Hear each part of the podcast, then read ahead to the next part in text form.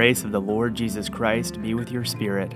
Amen. Welcome to our podcast, To Be a Christian, the Anglican Catechism in a Year, where we are learning what it means to be a Christian and the essentials for our Christian faith and lives. Each day we are reading one catechism question, the appointed scripture lessons, and concluding with a relevant collect from the Book of Common Prayer. If you would like to buy or download To Be a Christian, the official catechism of the Anglican Church in North America, head to anglicanchurch.net/catechism. As always, we encourage you to reflect on the catechism question and answer as we hear from the Holy Scripture readings and search for points of insight, deeper truth, and meaning for your lives.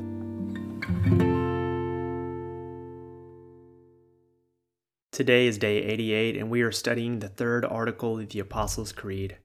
We are in the third line I believe in the Holy Spirit. Yesterday, we answered, How does the Holy Spirit strengthen you for a life in Christ? Today, we are on question 88 How do you receive the Holy Spirit? We will be reading from Luke 11, John 3, Acts chapter 2, 8 and 19, 1 Corinthians 6 and 12, and 2 Timothy 1.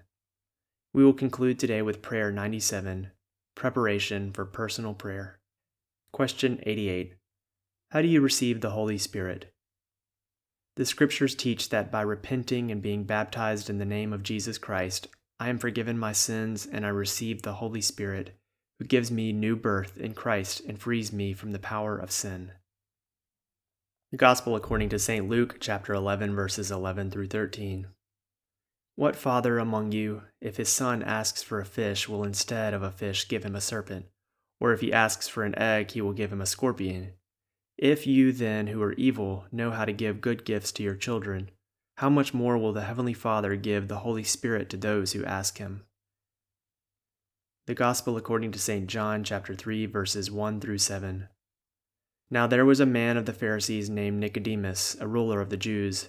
This man came to Jesus by night and said to him, Rabbi, we know that you are a teacher from God, for no one can do these signs that you do unless God is with him. Jesus answered him, Truly, truly, I say to you, unless one is born again, he cannot see the kingdom of God. Nicodemus said to him, How can a man be born when he is old? Can he enter a second time into his mother's womb and be born? Jesus answered, Truly, truly, I say to you, unless one is born of water and the Spirit, he cannot enter the kingdom of God. That which is born of the flesh is flesh, and that which is born of the Spirit is spirit. Do not marvel that I said to you, You must be born again. The Acts of the Apostles, chapter 2, verse 38, chapter 8, verses 14 through 17, and chapter 19, verses 1 through 6. And Peter said, Repent and be baptized, every one of you, in the name of Jesus Christ, for the forgiveness of your sins, and you will receive the gift of the Holy Spirit. Now, when the apostles at Jerusalem heard that Samaria had received the word of God, they sent to them Peter and John who came down and prayed for them that they might receive the Holy Spirit, for he had not yet fallen on any of them, but they had only been baptized in the name of the Lord Jesus. Then they laid their hands on them, and they received the Holy Spirit. And it happened that while Apollos was at Corinth, Paul passed through the inland country and came to Ephesus. There he found some disciples, and he said to them, Did you receive the Holy Spirit when you believed? And they said, No, we have not even heard that there is a Holy Spirit. And he said, into what then were you baptized? They said, Into John's baptism. And Paul said, John baptized with the baptism of repentance, telling the people to believe in the one who was to come after him, that is, Jesus. On hearing this, they were baptized in the name of the Lord Jesus. And when Paul had laid his hands on them, the Holy Spirit came on them, and they began speaking in tongues and prophesying. St. Paul's first letter to the Corinthians, chapter 6, verses 9 through 11, and chapter 12, verse 13. Or do you not know that the unrighteous will not inherit the kingdom of God? Do not be deceived.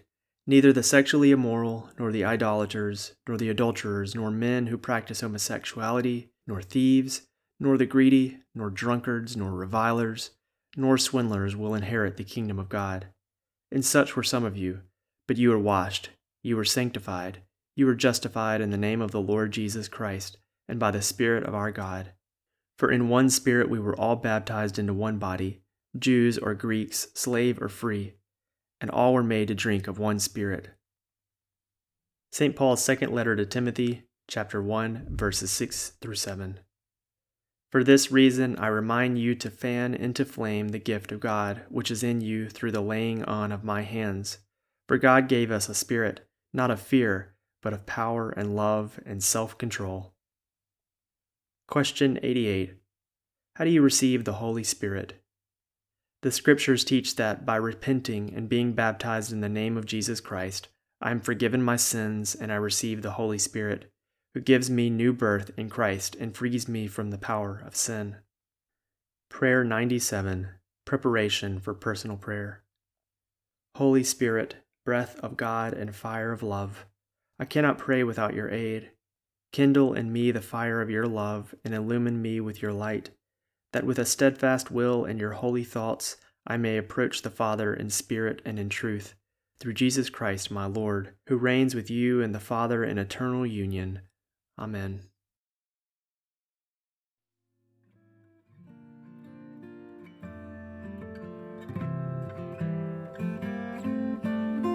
Let us bless the Lord. Thanks be to God. May you grow in peace and knowledge of our Lord and Savior Jesus Christ. To him be glory both now and to the day of eternity. Amen.